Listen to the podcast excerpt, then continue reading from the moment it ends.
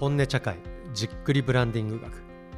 この番組は業界や業種を超えて生活者を魅了するブランド作りに本気で挑まれていらっしゃるプロフェッショナルの方々とブランディングについてボイシーさんの和室でじっくり深掘るトーク番組です。こんばんはブランディングディレクターの工藤拓磨です。はいということで、えー本日も引き続き TBWA 博報堂チーフクリエイティブオフィサーの細田隆弘さんに来ていただいてます。細田さんよろしくお願いいたします。コンセプトの教科書のお話もう話尽きないんですけども、まあ、あのただもう本当に何て言うんですかね。おすごい広いテーマを扱われているご著書なので、まあ、本の話なのか細田さんの話なのかはたまたブランディングの話なのかみたいなところの境界線は結構曖昧かなと思いつつなんですけど、一応ですねこの教科書の話を踏まえつつこの茶会ではですねあのやはりやっぱりどうしてもその例えばテキストの記事にしても、まあ、その編集しまくる動画あの例えば YouTube ビジネス系の YouTube とかもすごい増えてますけどで言っても QA がこうパキッとしてるものこううん。成功の秘訣は何ですか？努力みたいなことだったりとか 割とこうパキッとしたものが多くなっちゃってるなっていうのもええあって、そうですよね。もっとこう、まあ、それこそクリエイティビティとかって、うん。もっとこうじっくりこうぐぐにゃぐにゃ曲がっていきながら、っうん。ていうようなところもあるよなっていう思いも込めまして、えあの本音のクエスチョンっていうのをですねあのゲストの方々にぶつけさせていただいておりまして、はい。やいやいや教科書って言うてこう綺麗に書いてますけどもみたいなこととかもはい。含めてあのいろいろ伺っていければなというふうに思っておりますはい。わかりました。はい、すみません。よろしくお願いし。ます。よろしくお願いします。でですね、あの最後先ほど結びのところでおっしゃっていただいたところに僕も注目してまして、あの最後終わりにのところに書いていただいてるんですけど、あの世の中で受け入れられそうな正論になっちゃあかんよって話がうんあの最後書いていらっしゃったと思うんですね。でなので、まあ、ただとはいえそれこそ教科書的に解いていくとどちらかというとそういう正論に落ちがちだったり、まあ、あるいはこれは勉強のジレンマみたいに言ってもいいかもしれないんですけどこう学ぼう学ぼうとすればするほど逆にこうトレンドフルになりすぎてうん今っぽい答えとかいうようなことに結構陥っちゃったりもするなっていう、まあ、先ほどあのカンヌの審査のお話もありましたけど、それこそ性の解放だってなったら性の解放っぽいアイディアみたいなうん。ものが結構出てきたりとかってあると思うんですよ、そうですね。現象として。ええでなのでそこからどう逃げるかみたいなうんことっていうのをちょっと一つお伺いしたいなと思ってます。であのやばいっていう表現もちょっとされてたと思うんですよね。はい。あのエアビーさんもそうですけど、ええ。その最初発想の種っていうのはめちゃくちゃやばいとこから始まってるよと。いうようなお話もありましたがそれってこう発想段階ではもしかしたらうん。こうやばかったかもしれないけど、うん。運んでいくうちにだんだんだんだん丸くなってってっていうことって、うんうんうん。まあ、往々にして起こりがちかなと思うんですけどはい。細田さんは一体どうやってそのある種クレイジーとか言われちゃうようなうん。コンセプトっていううのをん。最後の最後までこうデリバリーしきるとかっていうとこってどんな風にやってるんですかっていうのをちょっとお伺いしたいなと。そうですね。えーっとまあすごくいい質問で、まあ、確かにやっぱりだんだんだんだん自分も飽きてきちゃうっていうのもありますよね。プロジェクトやってるうちに。あーあーありますね。プロジェクトあるあるですね。最初すごはいい。パッションでやってるんだけど、うんうん。あのね、1ヶ月後2ヶ月後半年後、あれあのこれいいんだっけなみたいな風はいはいに、あの思ってしまうみたいな。まあ個人が飽きないようにするっていうのは多分すごい大事だと思うんですけど、あのでもえっとやっぱり一番最初のきっかけを忘れないようにするっていうのは、まあ、すごい大事だなと思っていきってかけを。はい、最初の思いっていうんですかね、はい。これを立ち上げた時の思いってやっぱりめちゃめちゃ大事だなと思ってるんですよ。でしかもその思いも理想論じゃない方がいいなと思っていてえー理想論じゃなはい。いきっかけ。きっかけが、はい。すみませんちょっとあのぐだぐだ話しちゃうかもしれないですけど、はいあのー昔変革の方程式っていうのがあったんですよ。でそれって、へえっとアルファベットではい。D×V×F。はい。D×V×F。これが R より大きい時に変革は成功するっていう公式っぽい。先生っぽくないですか、先生っぽい教科書の話っぽいですよね。教科書感が。そうそうなんですよでもこれあのむなんだか多分1960年とか、はまあ、80年代にかけてぐらいの、まあ、多分コンサルタントが使ってたあの方程式らしいんですけい。ど、はいはい今意外にこれ真実だなと思うのは、うんえっと、まずこれ D っていうのは何かというと、まあ、D×V×F なんですけど D は dissatisfaction うーん現状への不満。うんうんかける V これビジョン。うんおビジョン。なんですよね。でかける F これはファーストステップ。明確な明確なステップ。でこれが R レジスタンス。抵抗あらゆる抵抗よりも大きい時に絶対に変革は成功するっていう方程式なんですよ。はいはい。D×V×F が R より大きい時に成功する。Dissatisfaction、Vision、First Step、うんうんレジスタンスなんですけど、これのポイントって、ビジョンと、すごく明確なビジョンと、すごく明確なファーストステップがあっても、不満がなかったら、これ掛け算なんで、掛け算ゼロなんですよね。なるほどなるほど。面白い。そう。だこれ結構真実なんじゃないかなと思ってるのは、結局、その理想論と明確なプロジェクトデザインには何も変わらなくて、うん。ポイントはなどんな不満を作れるのか。うーん不満だだ多分すごく危機的な状況にある会社が変われるのは当然として、そうじゃないい時に本当は変わんなきゃいけなかったり、はいはいはい。そうじゃない時にブランドってこううんうん。うん先んじてこう作んなきゃいけないじゃないですか。でその時に大事なのってこの D うんうんうん。不満を作るっていうことなんだろうなというふうに思った時にでえっと理想論とかって結構飽きちゃったりとか、はいはいはい。下手するとね、うんうんうんうん。まあ、するんですけどやっぱり現状への不満って冷めないと思うんですよ。ど。だからつどつどなんかもうこれ変えなくてもいいよって時にいや違うじゃんと、うんうんうん。このこの現状で満足していいんですか、うんうんうんっていうのはそのプロジェクトが長くなればなるなるほど、うんうん。よりどころとしてうんうんすごくこう大事になってなるほど。くるのでこの現状への不満うんうんうん。不満とか怒りとか、えっと、壊したいものっていうものを、そのプロジェクトの土台にする。まあ、そうするとその最後まであの変えたいとかこういうふうなことしたいって思う気持ちがなんか持続するっていううのはんあるなというふうに思いますね。なるほど。そのファーストステップっていうのは具体的には例えばどういうことだったりするんですか？要はあのすごく明確な変化がうん。あなんだろうなビジョンがあったとしても、はいはい。えどうやって？っていうのが見えないとはいはいはい変えなくてやってなるじゃないですか。うんうんうんでもまず最初にこの商品から変えるんだうんとか、うんうんうんまず最初に新しいブランドを作ってでここからその全部をうん。オセロのようにひっくり返していくんだって言われたら、うんうんうんうん。あそれならできそうっていうふうにこう思いますよね。まあ、なのでファーストステップっていうのはそれならできそうっていうふうに、はいはいはい。あの読み替えてもいいかなっていう気がします。なるほどめちゃくちゃ面白い。それで言うともうインエライさんはまあ完璧ですね。そうなんですよ。また戻ってきましたね。ELI さんってこう不満から入るんですよね。不満でしかないですもんね。そうなんですよ。なんだよこれっていう、あの日本には日本のいいとこあるだろうっていう、はいはいはい。その不満から入って小言から入ってだんだんだんだん深淵な文化うんうん。うんの文化論になっていって、で最後まあ文学論になって終わるんですけど、うんうんうん。あのそういう意味ではそうですね。怒りから入ってますよね。そうですよね。でしかも最後ファーストステップちゃんと刻んでますから。まあどういう具合になるか試しに伝統を消してみることにしようみたいな。そうおしゃれなんですよ。おしゃれや。この最後の一行すごくおしゃれな。でなるほど。ディズニーランドもそうじゃないですか？ディズニーランドも要するにアメリカのえっと、まあ、中西部にずっと暮らしていたウうんうん。ォルトは、まあ、不遇だったわけですよね。はいはい。でも砂ぼこりとか、えーもう吹雪でうん。もう迷子になっちゃうぐらい過酷なとこにうんうん。いて、でその過酷さの裏返しで全くゴミもないうん埃もない、えー夢のようなアメリカ、うんうん自分がしかもずっと仕事してたんですよね、はいはい。あのお父さんに仕事させられてて、うんうんうんえー、と楽しい幼少期がなかったんですよね。はいはい。すごいそうそうですよね。この方の分泌もあるんだと思うんですけどすごいこう鬱屈とした気持ちになるくらい本当に辛いそうなんですよ。子供時代があったってことね、だからこそあんなに理想的なうん。ビジョンを打ち立てて、うん。最後の最後まで徹底的にできたんじゃないかなと思っていて、これあの1955年の開園式にディズニーが述べてる式辞があるんですね。はあ。でこれもい一部親と思うところがあって、まあ、それちょっと読んでみます、えーこの幸せな場所にようこそディズニーランドはあなたの国です。ここは大人が過去の楽しい日々を再び取り戻し若者が未来の挑戦に思いを馳せるところ。えーディズニーランドはアメリカという国を生んだ理想と夢とそして厳しい現実をその原点とし、えー同時にまたそれらのために捧げられる。ってなってるんですよ。これそうですよね。この厳しい現実をその原点としっていうのが意外にこう見過ごされているディズニーランドの一面で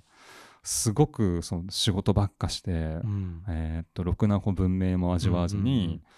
とまあ埃まみれで仕事していた幼少期があって、そのだからこそそのその不満というか、うんうん。そのフラストレーションもきっとあったんだと思うんですけどだからこそユートピアが、うんうんうんまあ、想像できたみたいなところあるんじゃないかなと、うんうんうんまあ、いうふうに思いますね。へえめちゃくちゃ面白いですね。そのなんか、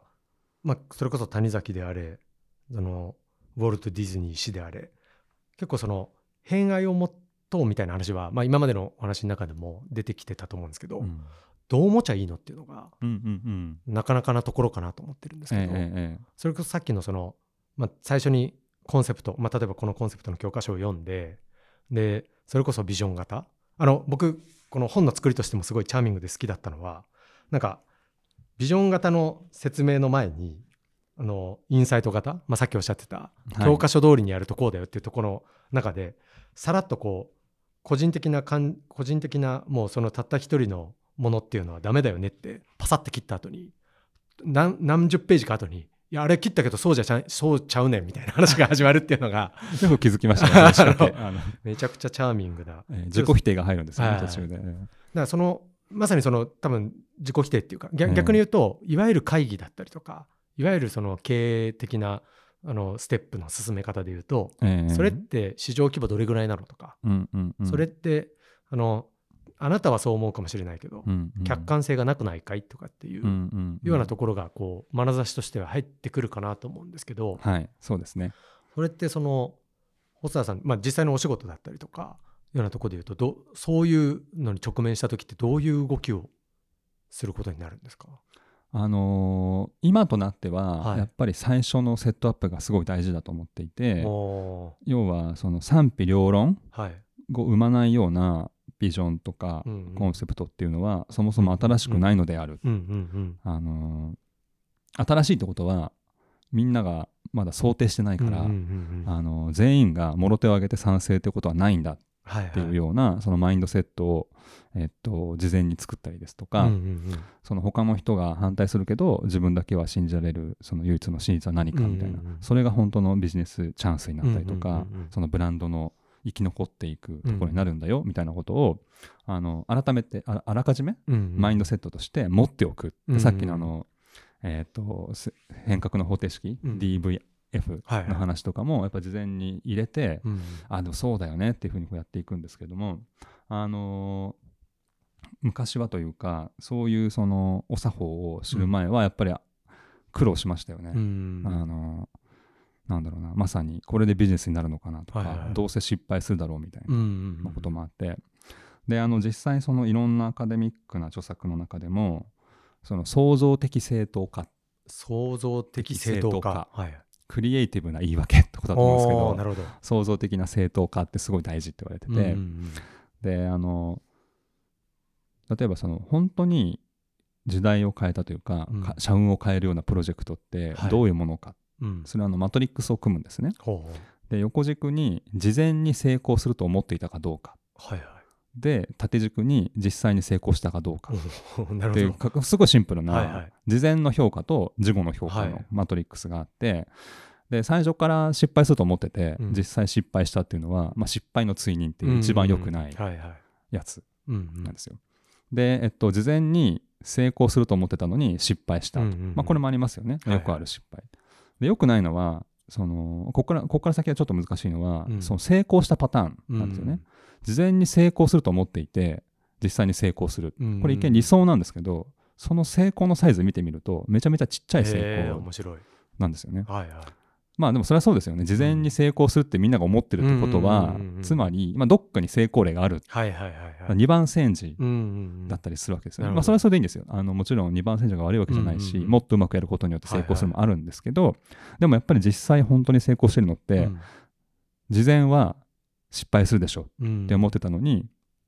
やってみたら成功したっはいてい。うパターンで,、うんうん。でこれをやんなきゃいけないんですけどこれをやるためにじゃあ何が必要かっていうと何かしらの方法で創造的にその正当化してる。はいはい。合理的に考えたらやっちゃいけないんだけど、うんうんうん。それをやるべきだっていうふうにこうしていく、うん。その腕力がやっぱすごい大事なんだと。うんでその腕力がを作るのが、まあ、このあの本でいくと、えっと、ビジョン型のストーリーかなっていうふうに思っていて、もうロジックでは、うん多分ななんだろうな絶対実現できないことをうんはい何か大きな組織とか仲間を動かす時には、うんうんうん。でもこの会社じゃなきゃこのブランドじゃなきゃこんなこと世の中にできないよと、うんうんこれをやるためにみんなここで働いていてうんうん。やるんじゃないんですか？はい。っていうその説得力っていうんですかね、うんうんうん。あのそれがまあビジョンと呼ぶこともあればパーパスと呼ぶこともあると思うんですけど、うん自分たちじゃなきゃこれ絶対できないっていう物語性うんうんみたいなものは、ひょっとするとそのとはいえできないでしょみたいなことを、まあ、んを覆して実現させる、まあ、最後の手段なんじゃないかなと、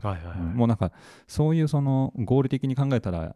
これうん。マーケットサイズ小さいよねみたいなことに立ち向かうのはロジックじゃなくて、もうほぼこうエモーショナルロジックに近いというか、うんうんうんストーリー性だったりあのそういうものでしかもうないのかなという感じはしています。うんなるほど。うん。そういうのってこう、まあ、とあのじっくりなんでとはいえみたいなことを挟みがちになるんですけど、全然いいです。あの個人でこう育てていくものっていうのとそのチームで磨いていくものっていうあの、まあ、あのパキッと分かれはしないかもしれないですけどうん。多分この教科書の使い方もみんなでワークショップ的にやることもあれば、うんうん。個人でこそう探求していくっていううん。こともあると思うんですけど、うん。そのビジョン的なものっていうのはグループで作り得るものなんですか？えっと作り得るとは思うんですけど、でもやっぱり最初にあでも正確に言うとはい。選び得るけど、作るのはやっぱり個人だと思いますね。あので僕僕がこのステップでやる時も、うん。やっぱり一人一人にビジョンっていうのを書いてもらう。絶対に。はい。絶対に書いてもらって、うんうん。でそこはなんか曖昧にグループワークにしないはいことが多くはいはいて、あの一人一人のできる限り異端な意見を見つけていくうんっていうことを、うん。まあ、やっていくんですね。であのえっとまあ、某 IT 企業で、まあ、そういうことをやろう、やったことがあったんですけど、はいはい。まあ、お題は、まあ、企業変革プロジェクトで、うんうんえっとまあ、ビジョンを作りたいと、うんうんでその時に全社員を巻き込んでほしいっうんていうのがあって、まあ、数千人のコメントがこう届く。届くんですよ。はいはい。でもでもそれいろいろこう分類していくと、うん。まあ、ほとんど9割方ビジョンって言っても現状肯定の言葉になるんですよね。例えばなんかその安心安全なインフラになりますとあかあなるほど。で、はいはい。もうなってるじゃんと。うんうんうん。だって老舗の IT 企業だし、もうなってるよみたいな。ででともするとプロジェクトってそういうものを選びがちうんうんうんうん。ですよね。でも本当に未来を作るとか本当にこうビジョンになり得るのって現状を否定する、まあ、さっきのはいはい D の言葉なので、まあ、今じゃなきゃダメだっていう危機感を持ってる人。うんうん例えばインフラになるの対極としてなんかもうネット社会とかに閉じてちゃダメだよねみたいなことをネットの会社の人が言うみたいなのは、うん。まあ一個可能性がありますよね。画面を飛び出す発想を持とうよみたいな。でこういう今を否定する人の発言っていうのを、が大事なんだっていうふうに、あのーまあ、話していったりとか、あのそういうふうにこうプロ途中のプロセスをデザインしていく、うえーことはあると思う。なぜならば今を否定している人ほど当事者意識が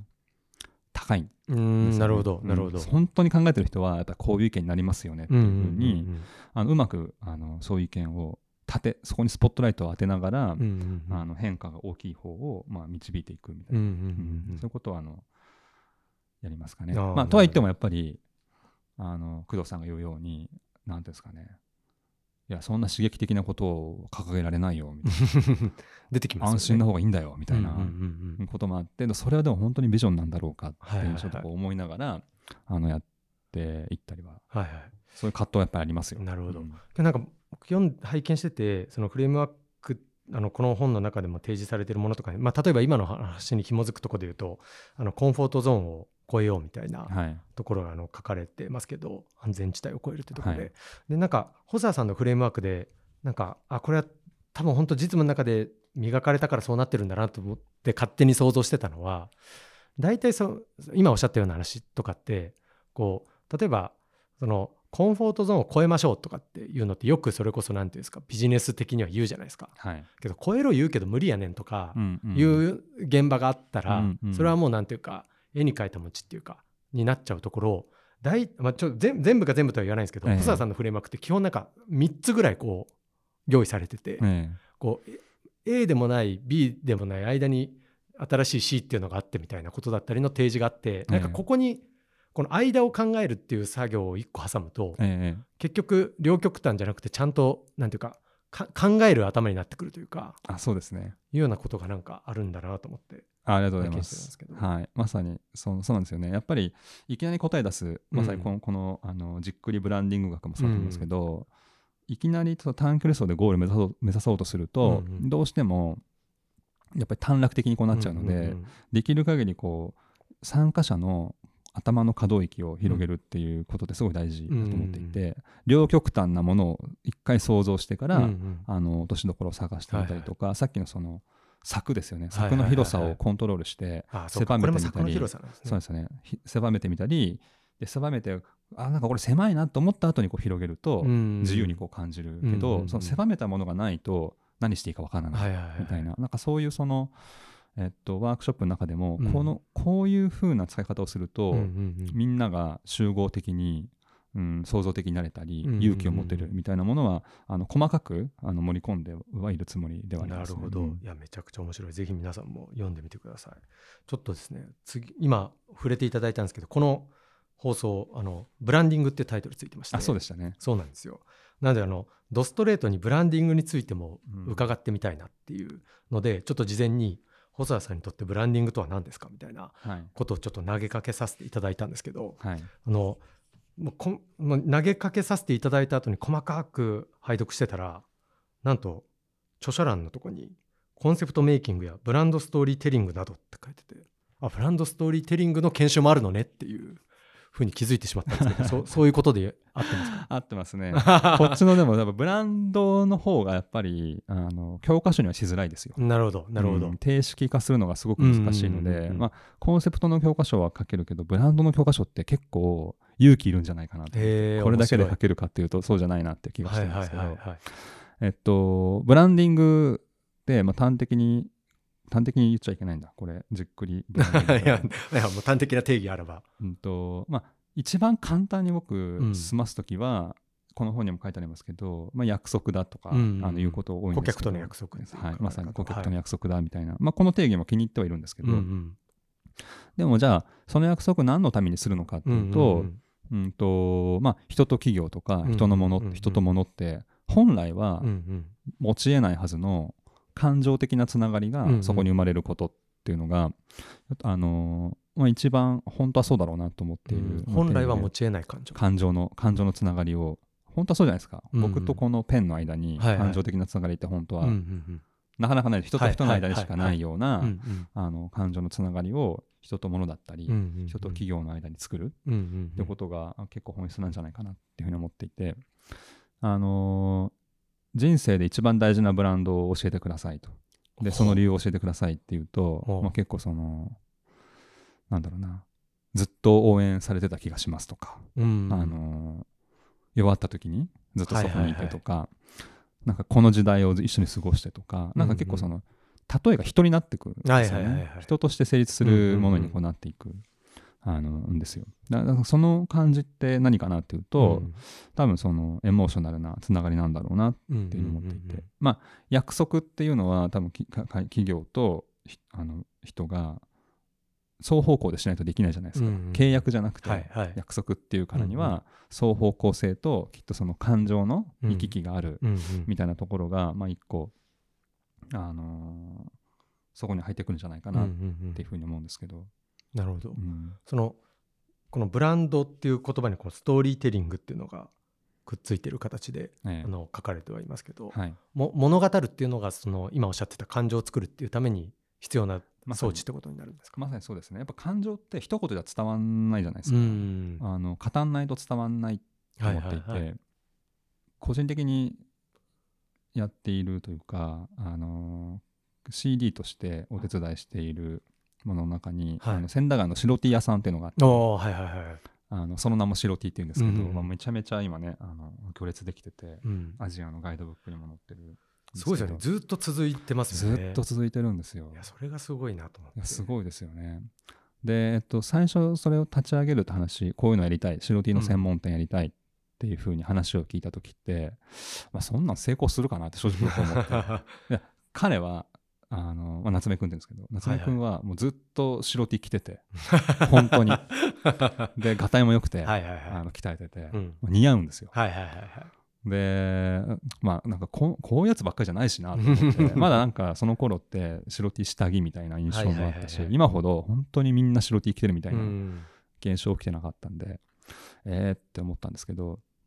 でもこの温度差はひょっとしたらチャンスかもしれないってちょっと思ってうんこんなに白 T のことを愛していてもうなんか厚みの話とか、はいはいはい。乳首が透ける透けないとか、うんなんかあのなんとかオンスとか折り方とか、あのをすっごく熱く語れる人がいて、片やすごく冷静にそれを見ている、うんうんうん。あの自分がいると。でこういう温度差がある時にこの温度差がうまくこう温度が伝わっていくみたいなことができると、あのきっといいんだろうなと思って。でまさにさっきのねあの陰影来さんにつながるんですけどじゃあどうやったら僕もグッとくるぐらい白 T を来賛できるんだろうか、みみたいなのを、まあ、ずっとこう一緒に考えてて、うんうんであのその時にあの思ったのは、まあ、なんか白 T をあの、まあ、単純なそのなんだろうなボディを見せるためのものとかっていうふうにしてしまうと、僕は全く共感できないけれども、うんうんうん。でもひょっとすると白 T って一番まあ究極のベーシックって彼はずっと言ってたんだけど、あの究極のベーシってことは白白 T を着る一番普通な服を着た時にその人の個性って一番出るものかもしれないと。そう考えると白 T って無個性の服じゃなくて一番個性的な服って呼べるかもしれない、うんなるほど。じゃあもう白だっていうんじゃなくてむしろカラーって言ってみようって言って、うん。そのコンセプトブランドコンセプト醤油はカラーっていうふうに、はいはい一番その自分の個性うん。がカラフルになる色っていうふうにまあしたんですよね。でその時にその一連のこう文章とか一緒にこう作りながらやってる時に僕もちょっと熱が移ってきたあなと。あいや面白いです。なるほど。これは俺もちょっといいなと思ったよと。はいはいはい。でそその感覚がやっぱりすごい大事あめちゃくちゃ大事ですね。それがまさにその偏愛の文章だったり、はいはいはい。そのブランドがストーリーじゃなきゃいけない理由、うんうんうんあのなのかなと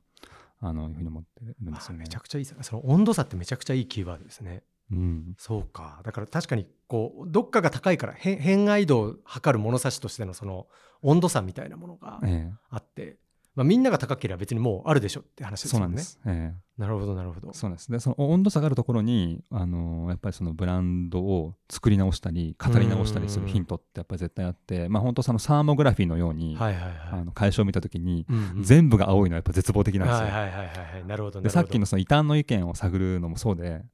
異端の意見だったり怒りの意見って一番赤いじゃないですか、はいはいはい。ヒートマップ的に。ってことはやっぱここが一番ホットスポットなんでその熱をどういうふうにこう広げられるのか、まあ、それはもちろんあの愛でもいいんですけどね、はいはいはい。ポジティブな意見でめっちゃもう大好きで、うん。もうなんでこれがあの好きじゃないかわからないぐらいの愛社精神とか愛バラの精神があるところをまぶしていくのも全然いいんですけどやっぱりなんかその差があるところを探すっていうのはなんか一個大事だなと思います。いやめちゃくちゃ面白いもう20本過ぎました。ダメです。第3回は終了になっちゃうんですけどちょっと特別編ってことでもう一発やっても大丈夫ですか？もう一発ぜひお願いしますご予定大丈夫ですか？大丈夫です。お付き合いください。あのですね、まあ、今までん聞いてきたお話っていうのはどちらかというとこう中あの、まあ、もう実務もされててとかっていうような方にフォーカス当ててたんですけどちょっと次の回は思いっきりこうこれからを作る方々、まあ、あのあのご著書のメッセージとしても作っていく人の役に立ちたいっていうようなところのうんお話があったと思うんですけど、まあ、僕らおじさんたちじゃなくてええ次の世代の方々えがえ作る、今年新入社員の方々だったりとかような人たちがどう受け取ればいいかなみたいなところをちょっと中心にお話を伺えればなはいというふうに思っております。ということであのすいません延長戦もお付き合いいただきありがとうございます。一旦ここで締めさせていただきます。今日のゲストは細田さんでした。ありがとうございました。ありがとうございました